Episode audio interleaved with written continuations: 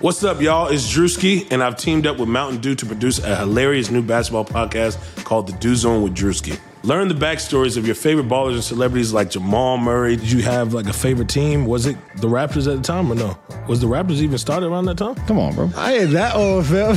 you talking like I'm 50. Taylor Rooks, A'ja Wilson, and many more. You won't want to miss this. Listen to The Dew Zone with Drewski on Apple Podcasts, Spotify, and wherever you listen to podcasts.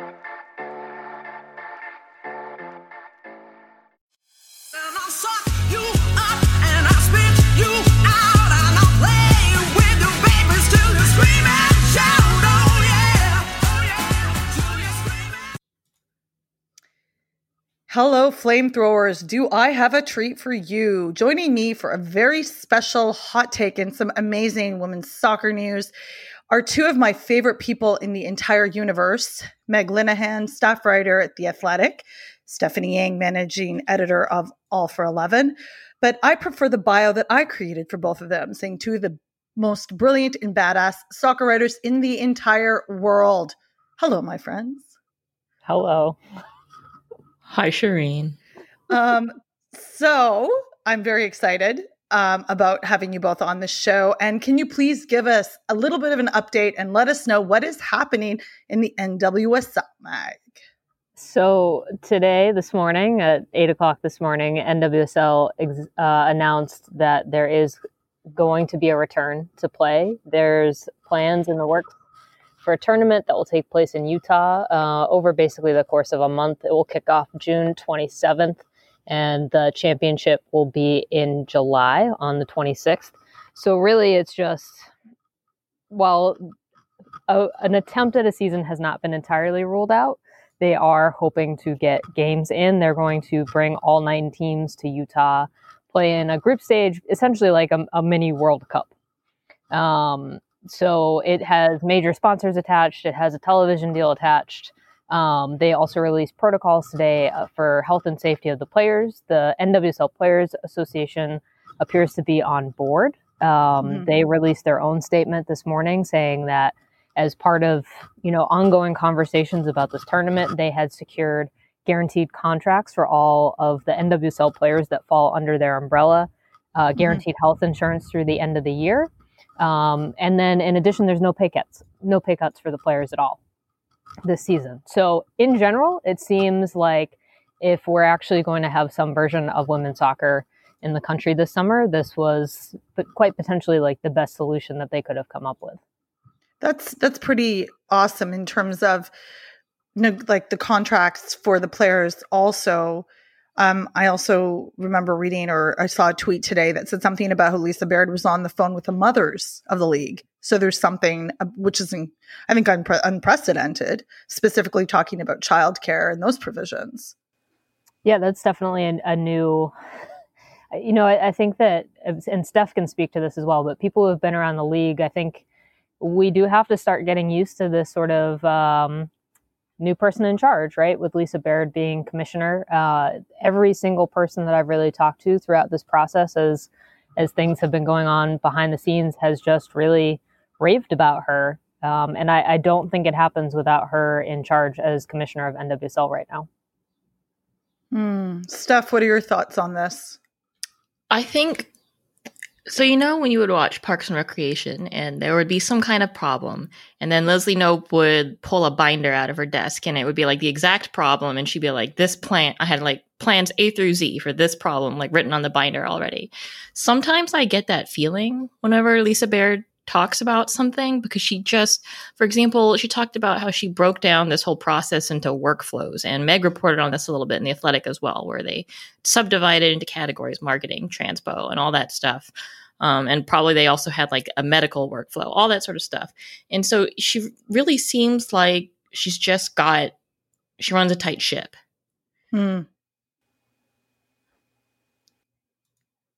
but i mean that's like i mean i'm, I'm like wow so I, I feel like I, I want to be Donna Meagle in this, but I, it's fine, whatever. The Parks and Recs, like I love that reference. So I just I'm so interested in the reactions. Like the reactions were very excited for women's soccer fans, obviously because we've been craving football in our lives. So what are some of the reactions of the players, staff? Like, have you seen any of them that are hesitant to go back, or have any spoken up about being a little bit reluctant to return to football when we're still in the middle of a global pandemic? I think Meg can probably talk to this a little bit more, but the players who have all spoken publicly have been fairly supportive and probably that's to do with the deep involvement of the Players Association through Yael Averbuch and Brooke Elby. Um, and Lu Barnes was on a call today with the Reign, and she all she really had to say was that you know she's a player and she wants to play, and she's kind of confident in the the health protocols they have in place. But I know Meg has probably talked to a few more people, and the Athletic definitely had a um uh, an anonymous survey of players. Mm-hmm. Yeah. I, I I do think that you know based on the conversations I've had, every player that I think you know players were tweeting about it today that they were ready to go. Right, I was on the the Portland call right after the the league conference call today, and Emily Menges was like, "I'm excited, I'm ready to go. Like that's I'm in." Um, I think that there's some important context to this. Like, first of all, we know that the final rosters aren't even due until June 21st. So players do have some time to decide, right? Like there's no like immediate opt in or opt out deadline for them. So I think that it will give them a chance to kind of wait and see and, and maybe have additional conversations. The other part is yes, so NWSL Players Association did a full players in the NWSL, not just the ones under their umbrella, but US women's national team players as well, a survey of Mhm. them to figure out how willing are you to play you know, uh, one of the more interesting questions I think was like, how have you properly social socially distanced yourself when it comes to social gatherings over the past couple months? Um, and I think that there were some some takeaways there, but I think the biggest piece of this is the fact that both from a U.S. Women's National Team player and an NWSL Players Association point of view, there's no real repercussions for opting out. So when I talked to Yael Averbuch this morning, she said, "Hey, as as long as um, we got security for every single player, that goes for everyone. If they opt out for whatever personal reason, they don't feel safe. Mhm. They their contracts are still guaranteed. Their health insurance is still guaranteed. There's no repercussions. The same goes for the U.S. Women's National Team. And I think that each one of those groups has its own priorities, right? Um, Mhm. U.S. Women's National Team players are aware that, in theory, we're still going to have an Olympics next summer and might Mhm. have different priorities. But yeah, I mean, I, I do think in general, we just. I know that there's a lot of people tweeting about like who are the names that aren't going to be on this final list and and what US women's national team players aren't going to be involved and you know I think each player deserves the respect to make that decision for themselves and Mhm. that's been one of the reasons why I haven't pushed trying to figure out you know who's in or who's out as of right now because it also might change. Yeah, because June twenty first, we're still like almost a month away from that.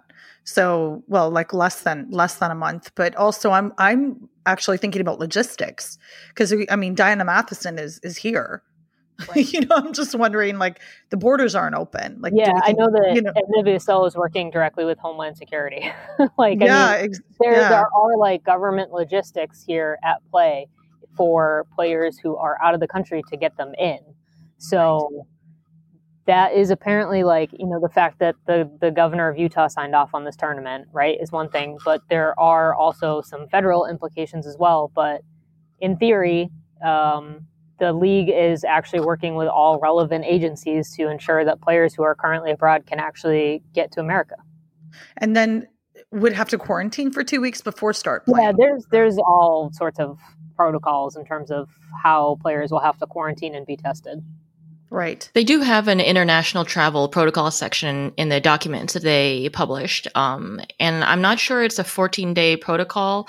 There's some room here because uh, symptoms, you can be infected and kind of not test positive for symptoms for five days or something like that. So there's like a seven day window around travel, stuff like that. If you read it all, like kind of they lay it out in detail of like, all right, you need to get tested within this amount of time of travel. When you land, you get need to get tested again within this amount of time of travel. Then you need to get an antibody test. Then you need to get tested again in order to make sure that you know things weren't lying dormant or hiding or whatever. So Yeah, I have a lot of you know things the first thing i thought of was logistics and also was it because the governor of utah signed off on it like how did we end up in utah like no offense to utah i'm sure it's lovely but like i'm just is it any ideas on how utah like why utah Steph, you want to take that one? Probably because they had um, a better state situation than a lot of the other markets. There were ultimately four bids, and I think part of it was probably Utah's ability to handle their pandemic internally. Like if you go to their state dashboard, I think they do have a lower um, death count than some other markets. I mean, they have a lower overall population as well, though. Mhm. Um, and you know, Dell Loy Hansen today talked on the uh, league call a little bit about how Utah has um, huge testing capacity as well. Um, I mean, we could go deeper into that about how it's because they're also not engaging their low income communities and communities of, of color properly. But Mhm. you know, the, Utah has the ability to do a lot of mass testing. Um, their NWSL is apparently going to be testing through a uh, nonprofit that is kind of an arm of the University of Utah. Um, and and it was a combination of that with Dell Loy Hansen's massive personal fortune. that's that's the real answer. Honestly, that is like Utah is obviously a factor when it comes to health, but a lot of the cost of this tournament in terms of like logistics from hotels and and facilities, Dell Loy Hansen. Mhm. What other owner is going to be like, well, I have equity in an embassy suite, so I'll just open up the hotel for the players, and I own some apartment buildings, so we'll put people in there, and I have a private jet so that we can do charter flights for teams to come here without having to do commercial. Like he ticked a lot of rich people boxes. Yeah. Wow. I mean, I yeah, because those were my next questions. Like, where will the players be housed? How will be they p- potentially transported? But I mean, rich man money helps apparently for all these these logistic issues. Um, is there anything? Okay, this is sort of like the personal thing. What are you both looking forward to most about the return of the NWSL? Steph. I don't know. It's hard to compare or to think about it because, like uh, Lu Barnes said on her call, it's such a different format. When people ask you about like what are you looking forward to, you kind of can't say. I mean, obviously, just having games again. I'm really interested to see how this plays out in terms of the broadcast deal and how Mhm. they deal with CBS All Access and Twitch. Um, didn't get a chance to ask today, but I because you know there was a huge scrum of people on the media call, but um, I'm really interested to see how they go for added value on Twitch. Before all of this, they were talking about doing a lot of extra content, um, engaging extra value through like players and stuff like that. So I'm wondering if that's still on the menu. Like, is it even easier to do because technically they have everybody in one place? Mhm. Um, so you know, whoever's filling Meg's old position with the league now doesn't have to travel around every single team and track someone down after a game for content, or Mhm. or or is it is it worse now because like you can't just walk up to anybody anymore? You've got to essentially be embedded with a team, or else you're going to break their isolation protocol. I don't know. Mhm. I'm I'm Mhm. interested to see how that plays out because I'm probably a little bit more invested in seeing how this Twitch partnership works out. Meg. Yeah, I think my, I mean, obviously, I'd like to see games. I, I've been writing about, I'm a little concerned about the quality of the product simply because it is a condensed schedule and a lot of the games are going to be on turf. Um, The Mhm. players are not necessarily getting f- great preseason. Also, teams are kind of all over the map in terms of who's been practicing. Like, I think Sky Blue is only just getting back to, you know, certain practices and and Reign as well you know like everybody's kind of all over the place in terms of how Mhm. much prep they've gotten i personally think i am actually really excited to have nine nwsl teams trapped together for a month. Um, just from a pure and this is maybe me coming from a, a content point of view i think it's going to be chaos. Um, just in terms of like i mean when i was talking actually to, to Yael Averbuch this morning she was kind of joking like you know it's going to be like an olympic village and everybody's going to like have this sense of like we're all in this together. But at the same time i mean going back to Dell Loy Hansen he spoke about on the call like you know i i'm opening up my checkbook essentially for whatever the players need i'm going to get it for them and like he was talking about snacks and also ping pong tables but um i think that there's a lot of potential here for Mhm. hopefully shenanigans that are in a controlled and not threatening to any player's individual health or safety. I don't think that's Mhm. going to be a problem, but like players have already been very imaginative in how they have approached this break to begin with on social media and, and other ways. So um, I do think trapping nine teams together in, in generally the same area is kind of a recipe for some real insanity. Um, Or I maybe an wanna- amazing reality television honestly, program. The real world, NWSL. That's it, is- it, just that's straight up what's about to happen. And I did say, you know, I, I joked about this on Twitter earlier, but with the, the ping pong table, someone immediately was like, well, beer pong. And then I was like, well, this is the Budweiser NWSL content we actually deserve. But um, I was speaking to someone who is involved in the league in a much higher level today. And we, we were talking about how after the quarterfinal round, when four teams get knocked out, like then, okay, you get a second tournament online only of beer pong from those four teams. I personally My would pay extra money for that. So I just want to throw that out there into the world and watch it come to life. Like if I work for the league still, that would be my number one goal. Honestly, beyond the soccer would be NWSL beer pong tournament. So I always have my money on Tobin Heath, always, always and forever. Um, okay, so here's a question from a media perspective: Are either of you going, and what will that even look like? Like, how will you have access? What what'll scrums look like? Like, what'll pressers look like? What does any of this look like? Are they Zoom calls, like post match pressers? Like, what does this look like for media? no idea. not sure we know yet. We were all joking around in our Slack about, oh, it's just going to be a Zoom call, and they're going to have to develop a protocol for that because so far the Zoom calls I've been on with clubs have just been kind of like, all right, just speak up if you want to ask a question. I'm like, but there's there's a, a raise hand function even like you could. Yeah, I agree on that. The Zoom calls, I'm always just like, I start talking and then someone else starts talking, and then I'm like, oh, I shouldn't talk now, I guess. Cool. Um, so, you know, I, I, I spoke to a couple people in NWSL. There's no plan yet for media. Um, obviously, the two of us wouldn't be on charter flights. so there's that. Um, Dell Loy, about, Grandpa Dell Loy, please. I I wish I had rich man money to give you both, but I don't, and I don't actually have a charter like plane. I wish I did. Yeah. I know this is shocking to you both, Yeah. but I don't. But um, no, So- personally, my wife would probably prefer I don't go to Utah for a month. yeah. in the middle of a pandemic, just like personally. So I definitely had a coworker ask me that today, and I was like, "Well, I do like being married." So yes. Yeah, I'm not being paid like travel during a pandemic money, so I'm not sure if if Yeah. I had access to the same level of testing and there was some kind of sequestered media spot and they could and they were like, we've also developed a protocol for media and I was getting travel money, like like charter jet options, possibly I would consider it, but no, there's way too much. Yeah.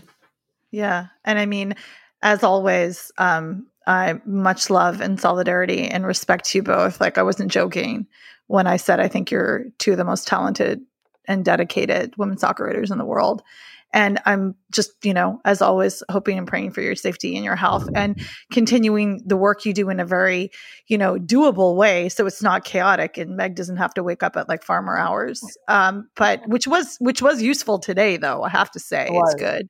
Um, so thanks to Marjorie for that. Um, but um, just, you know, we'll see what happens. And if you can keep us updated, then you're welcome on the show anytime. Burn It All Down. Absolutely adores you both. And thank you so much. I know it's been an absolutely chaotic day for both of you. So thank you so much for taking the time out to do this.